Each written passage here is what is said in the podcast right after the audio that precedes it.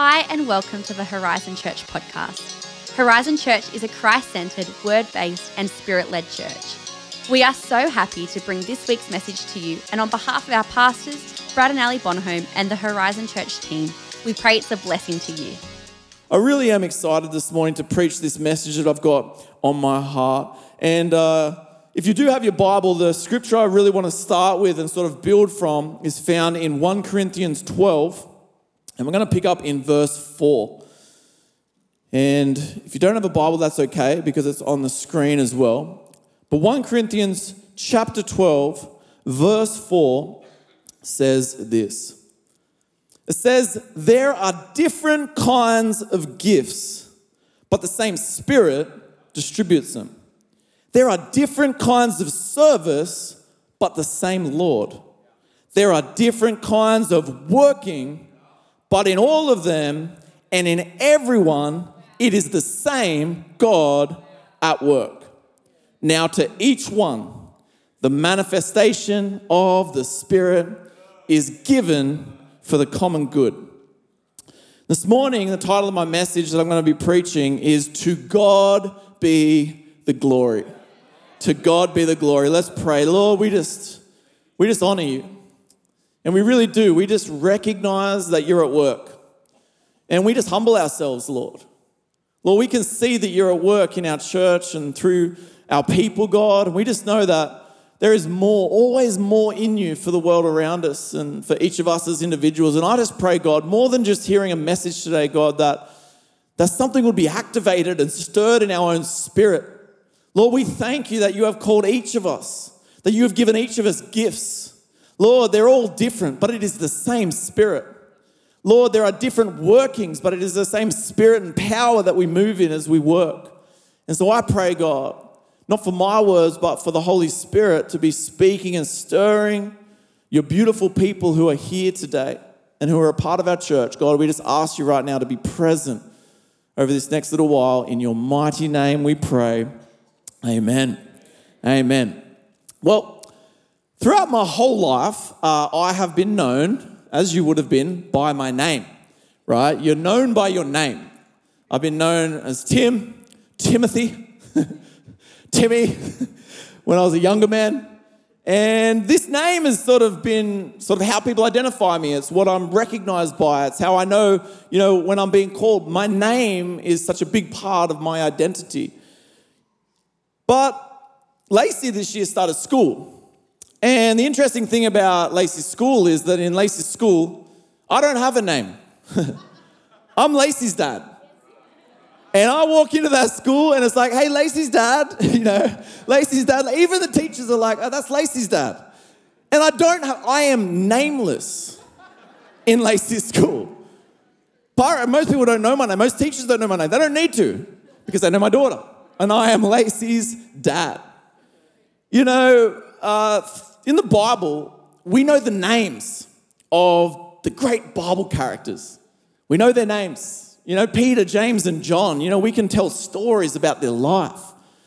And the Bible recounts time and time again things that they've done. You know, Mary, the one who carried Jesus, wow, we know her name. There are all of these stories in the Bible, Old Testament as well, David, uh, Abraham and Sarah. You know, we know the names of some of these greats in the Bible. You know, uh, the Apostle Paul. We know about Paul, and you know, there are throughout Christian history, there have been thousands, tens of thousands, who knows how many people who have spent their life studying Paul. He is so well known, his name is so well known.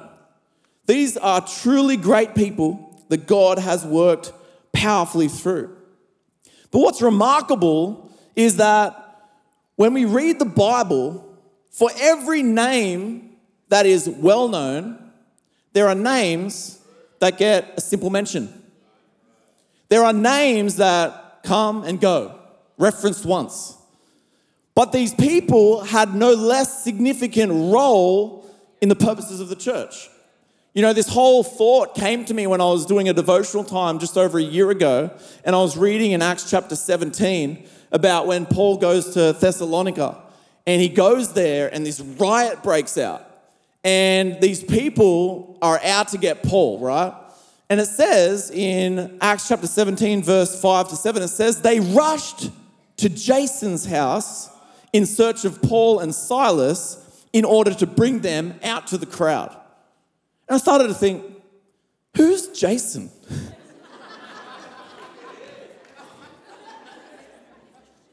yeah.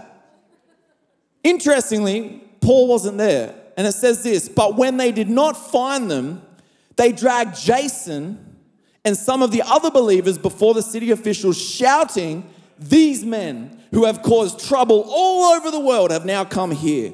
And Jason has welcomed them into his house. Who's Jason? So I'm like, I'm gonna do a, I'm gonna do a search in the Bible for Jason.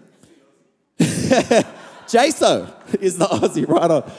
Who's you know Jason is only mentioned once more in the Bible in this long list that we're going to go through in a second in Romans chapter 16 when Paul talks about his fellow workers, people who are working hard for the Lord. And I started to think about Jason and how he is an amazing man. He opened up his house in Thessalonica in a place where there was persecution, where there was oppression. And he said, No, my house is going to be used to advance the kingdom of God. My house is going to be a place where people can encounter and experience the presence of God. My house is going to be a place where people hear the gospel and are transformed forever. Even to the point of Jason being dragged before the city officials and arrested. He was persecuted. You know, this is a man, he, he wasn't a Sunday Christian, can we say? He wasn't somebody that would attend, check things out. He was all in. His life was laid down. Yet we know very little about him. What's amazing is Jason is just one name of a long list of people who we read about in the early church who were so vital and so central to what God did and what God achieved throughout that region that we barely know about. The miracle of the early church is that all of these people had been activated, not just a few. I want to go through this list in Romans chapter 16, and it's a long list. We won't be able to read it all, but I will have it up on the screen, and I'd encourage you. The whole chapter is this list of people that Paul just wants to honor and, and greet and thank and, and recognize for their incredible work. I just want to pull out a couple of people. I want to look at what their lives look like and how their lives were laid down. These people who are rarely preached about, rarely talked about, who were in power, moving in power in the early church begins by saying, I commend to you our sister Phoebe, a deacon of the church. Goes on to say that she has been a benefactor of many people, including me. Here is this amazing woman who had the power of God and knew the call of God on her life to support and back and encourage and strengthen and resource the gospel. And Paul would not have been as successful as he was at advancing the church without Phoebe supporting and carrying the weight that God had called her to carry. Goes on to say, Priscilla and Aquila, my co workers in Christ Jesus, they risked their lives for me. Not only I, but all the churches of the Gentiles are grateful for them. Goes on to say in verse 6 greet Mary, who get this, worked very hard for you. This is a woman who just laid her life down to see people blessed to see people experience the love of God, to see people set free. She was working hard. Verse 7 Greet Andronicus and Junia, my fellow Jews who have been in prison with me.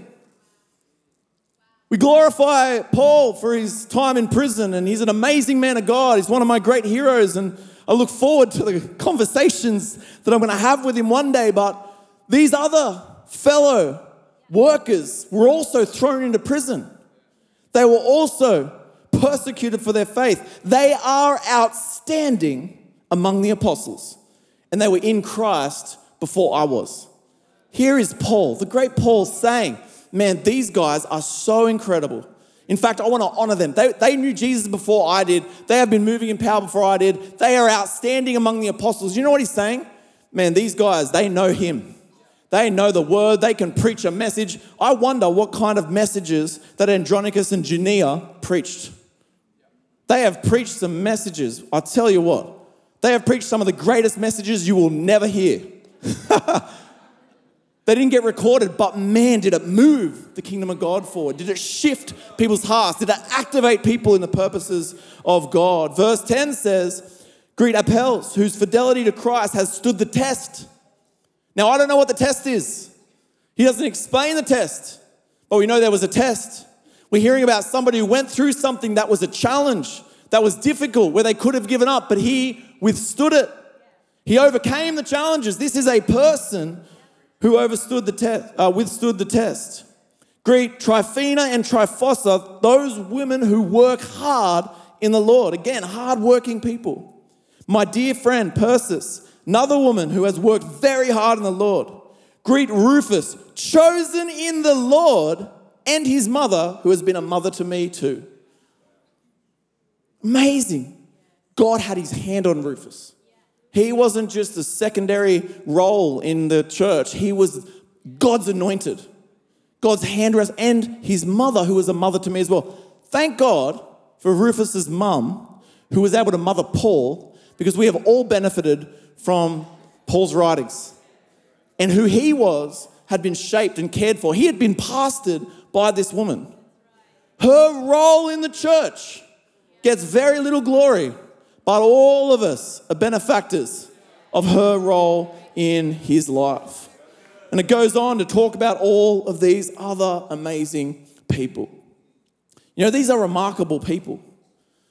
These are people who laid down their life, who gave everything to God, who served their heart out, worked hard in the Lord, doing what it is that God had called them to do. They faced trials, they faced persecution, they were thrown in jail, they were dragged before the city. These are people who were sold out. They weren't just attenders, they were sold out to the purposes of God. They flowed in the anointing, the power was upon them. They were graced by God for the work which He had appointed them to. There are many gifts, but the same Spirit. And God was at work in the church, and His hand was on each of these people to go and do what God called them to do. Do you know what's amazing about each of these people is that very few, probably none of them, were exclusively devoted uh, for, for most of their life to preaching and to some of these um, you know, elevated roles that we sometimes look at thinking that that is ministry. You know, we, we read about one of them that Paul mentioned there, Priscilla and Aquila, a couple that Paul mentioned about Priscilla and Aquila. The reason that he was, he was, um, he knew them was because they were fellow tent makers. He literally says, I went to, uh, when I went to this place, I went there and they were fellow tent makers, so I stayed with them and worked with them. Here's Paul in this place that God's called him to go, working as a tent maker, preaching when he's not working, working when he's not preaching. And so are these incredible workers. And if you know anything about Priscilla and Aquila, they had a massive role in raising up the next generation of young preachers in Apollos who went to do great exploits for God and see the church move forward. We also hear about a woman called Lydia that Paul rocks up to Philippi and he's like, all right, let's find the synagogue. and the Bible sort of teaches us that there were probably not enough Jewish men in that city for there to be a synagogue. And so they go down to the river, and there's a group of devout women who were on the Sabbath down there to pray. And he starts sharing the gospel with them. And Lydia, boom, something comes alive. And her heart comes alive, and she says yes to God. And she says, if, if you consider me a believer, if you consider me somebody who has faith, please come to my house. And you know what? The church in Philippi that the book is written to began in her home after she had an encounter by the side of a river and invited the apostles back to share with her household and her community. One of the great churches of the New Testament happened because a woman who was a businesswoman, her, her, her business was purple linen, purple um, fabric. She had this amazing business. She was wealthy enough to have a house that could house the church. She was somebody that had dual, dual roles, if that makes sense. She had her business, but she was passionate about ministry. And what we see time and time again, this other one, which one, one mentioned in the Bible of this person, Dionysius, in Acts chapter 17, says that he was a member of the Areopagus in Athens, which is basically Capitol Hill. Says that he became a believer. And so what we're seeing, I hope you're starting to see things uh, through all these names. They all have different roles. One's a mother to Paul. Another person is a politician who works on Capitol Hill. Another person is a businesswoman. Another person is somebody that has been out there on the coal face and has been put in prison for their faith. Every single one of these people have a purpose and a role in the kingdom of God, yet pretty much none of them work for church. They are not full time in, in preaching roles. They are doing what God had called them to do in their workplace, in their business, in their, their place of, of, of work through the week, and they are caring for people, loving people, and advancing the kingdom throughout their life. They have these dual roles. You know, it is the same spirit that empowers us all. And I don't know what your life looks like right now, but what I do know is that you are graced by God. You are graced by God to advance His kingdom. And I, I, just want to move away from my notes for a second and prophesy because as a church, we are moving into a new phase. It is a new day, and God is expanding us because He loves our world so much. And the world needs to know Jesus Christ. You know, in Southwest Sydney, there are literally like a million more people moving to that part of Sydney. They can't build homes quick enough for people who need homes. There's not enough tradies to get the work done. There are literally a million people in southwest Sydney. And how many of them know the love of God? Not enough. God loves southwest Sydney. God loves southwest Western Australia. God loves Southern. God loves everywhere that there are people. And we're in a season right now where He is raising up people within Horizon Church who will go in the power of God, who will move in the power of God, who will recognize that ministry is not for the few, ministry is for all. In fact, Ephesians 4 clearly outlines that these ascension gifts, these, these, these roles of office in the church, the apostle, the prophet, the pastor, the teacher, the evangelist, that they exist, yes. But why do they exist? Is that ministry to be one of those people? Well, the Bible actually says that these gifts were given for the equipping of the saints for the work of the ministry. We are all called to be a part of what God is doing to advance His kingdom and to see people saved and come into the life that God has for them. Now, I don't know what your life looks like. I don't know what your world looks like, but I do know that it is the same spirit that is upon you, that is upon those that we're reading about today. You know, it's no, um, it's no secret that I'm very passionate about Horizon Leadership College.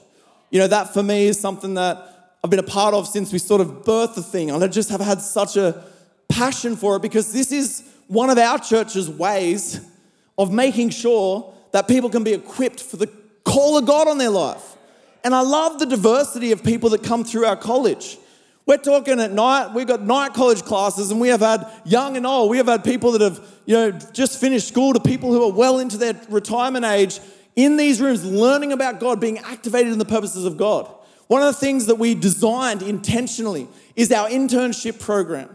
The internship program is because we recognize that the call of God is on so many people, and there needs to be a place to develop and strengthen and help people rise into the purposes of God. And we have had young people. I mean, even this year, we've got one intern. She's a mum of two and a business owner, and she's there in our internship, giving God a year of her life. And I'm watching her be transformed before my eyes, and I'm watching her become who God's called her to become, and I love it. I love these environments because it's not just about the few who stand on a platform that are doing ministry. It is about the people of God who say, I have a call, I am on fire, and I have the anointing. I'm going to move in the power that God has called me to move in. Have you ever heard of a place called Antioch? you know, Antioch is really like, when you read the Bible, one of the, the centers of Christianity of the early church. It became an absolute key place for the purposes of God and for the expansion of the gospel and for the church that we are now a part of and for, for the power of God moving beyond Jerusalem.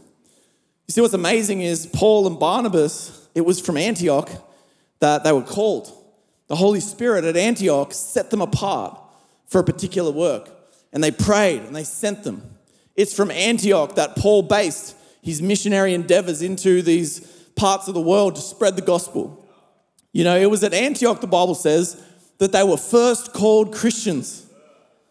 Anyone else, eh, sorry, does anyone call themselves a Christian around here? Do you know we got that name from Antioch? That was where they were first recognized as Christ ones, as little Jesuses. we became Christians because in Antioch there was such a move of God. It was like this place was anointed, the ministry, the leadership, the number of people who were graced and anointed and sent. It was a hub of activity for the kingdom of God. So much happened in Antioch. But do you know who planted it? The Holy Spirit. He really did. And do you know who he used to plant the church? Neither do I. In fact, this is all we know about those who first went into Antioch.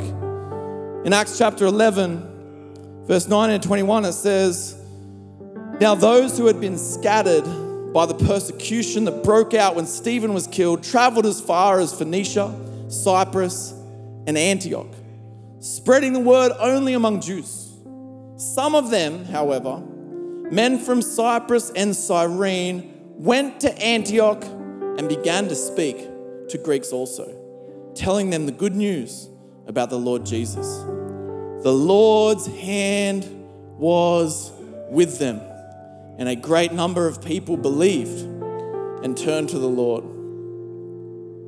You know, we don't know their names, but we know that the hand of the Lord was with them. Everything that flowed out of Antioch began because a few people were obedient to what God asked them to do. And they didn't need glory, they didn't need recognition, they didn't need to be known.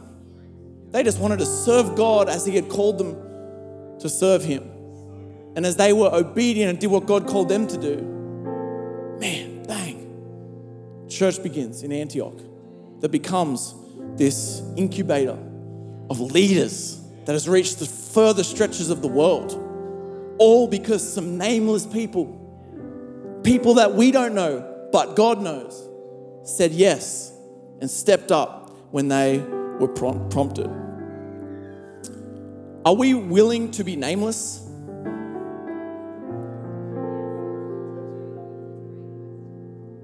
Are we willing, church, to be nameless? To just do what God has told us to do? He has graced us and He has given us gifts there is an assignment that God has for your life, and it doesn't look like the person to your left or to your right or in front or behind. It is unique, but it is the same Spirit that gives these gifts. Our hunger, our desire needs to be God, what is it you have for me? What is it that you, if we all just did what God called us to do, don't worry about what the person next to us was called to. Didn't worry about what the person or people around us were called to. If we just were like, God, what is it that you've called me to? What is the gift of God on my life? I want to know and I want to run in it. Man, this is when the church goes. The key to our future is not in the few who are known, but in the many who are called by God and respond with a yes to whatever it is He says. Those who say, To God be the glory. Can you say that? You know, the only safe way to be known by people is to not need to be known by people. When we need to be known, when we need to be recognized for what we're doing for God and want people to rec- we want to be, man, we got some work to do in our hearts. When we just go to God be the glory. When we live like that, man, there is no end to what God can do. There's this famous quote by a man, and he says, It is amazing what you can accomplish if you do not care who gets the credit. And it's a great quote, and it's so true. And I was thinking about it in our context, and I really feel this along the same vein as this it's amazing what we can accomplish for the kingdom of God if we only care that God gets the glory. Imagine if we could step out of the way and just, God, go. This is the, the Holy Spirit. He, he pours out His favor, His provision, His blessing open doors. You know, Paul, Paul was promised that you will stand before Caesar. And so he went through shipwrecks, he went through prison, he got st- like beaten within an inch of his death. He honestly, honestly, they he got so ruined once by people throwing stones at him that they said they dragged him out thinking he was dead. You gotta be pretty messed up for people to believe you're dead. But then they went, they prayed, up he comes. And he just knew if God's with me and I'm just doing what God's called me to do, then I will see the promises of God fulfilled. When God is with us and we are just like, whatever you want, God, there is no end to what is possible. To God be the glory. If I could just ask everyone if you're able just to stand to your feet, I might ask the band to come back up, and we are just about to finish this service. But before we do, I want to pray for some people because as I was preparing this message, I really got three groups of people on my heart to pray for when it comes to this idea of knowing what it is God's called us to and walking in the power of God. You know, the first group are those, and it's like you got no idea. it's like you come to church and you love God and you know you want God's kingdom to move forward, but there is no sense of purpose. There is no sense of direction. There is no sense of what it is God's gifted you for. I'm going to be praying for you in this next moment that the Holy Spirit would fall on you. Because in Acts chapter 2, Jesus said, Wait wait until I send the Spirit. Because when the Spirit comes, He is going to give you power and He is going to anoint you. And you are going to be my witnesses in Jerusalem, Judea, Samaria, to the ends of the earth. I am going to give you a mission and I'm going to give you the power through the Holy Spirit when it falls on you and something is going to ignite in your heart. I'm going to pray that for you as I pray out in faith that God would, boom, ignite something in your heart a hunger for Him, a, a desire for Him, a leaning in towards Him. And I'm telling you, over the next weeks and months, as you lean in, as you read the scriptures, you're going to begin to get stirred, and the passions that God has called you to and the gifts that He's got in you are going to start to be activated, and you're going to start to find some direction. Something's going to be ignited this morning. Second group of people are those who know what it is to sense the call of God, know what it is to have a burning desire to see God's kingdom come on earth as it is in heaven. But if you're honest, the flame has died down to some embers. You know it's there, but it's just. And Paul says to Timothy, fan into flame the gift of God that was, that was given to you when I laid my hands upon you. And I'm going to pray for those that have the embers of a call and embers of direction and embers of the purposes of God in your life. That right now, as I pray, the wind of the Spirit would come and would activate it, and you start to see flames again rise up, dreams start to be rekindled, and fire return to your spirit. And finally, I'm going to pray for those who you know you are on mission right now. You feel like you're in the zone right now. Well, Jesus calls you to run. You know, when Joshua was appointed leadership, he was, he was graced for it. The Bible says that on him was the spirit of leadership. But what did God say when, when God met with Joshua? It said, Be strong and courageous. I am with you. And I believe that this morning, for those that are feeling the fire, God is going to say, Go, courage, run. I am with you. And so, right now, why don't you just close your eyes across this place? And I'm going to pray. And when I finish praying, we're going to sing some worship. We're going to lean right in, and I just want to encourage you to come down the front. And I want to encourage you to press in, and I want to encourage you to say yes to God. I'm going to encourage you to respond in faith that you would be one of those people moving in power, whether people know your name or not. So, God, we thank you and honor you for all that you are doing in our church.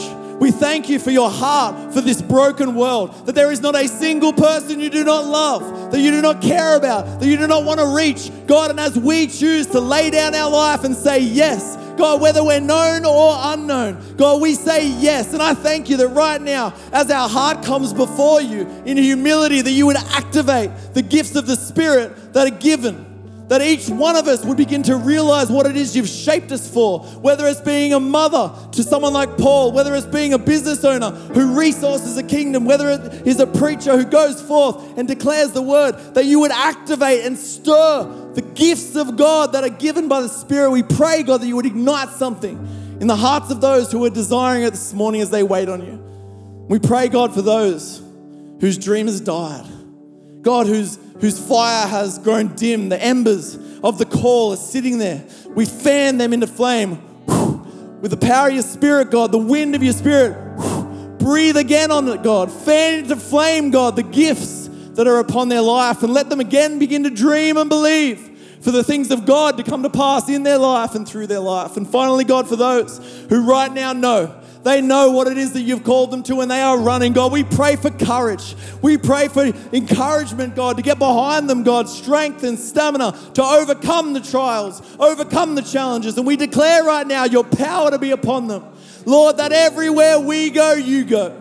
And that you would be constantly at work in Jesus' wonderful name. Thanks for listening to this week's message. For more info about Horizon Church, please visit our website at hz.church. Have a fantastic day, and we hope to see you again soon.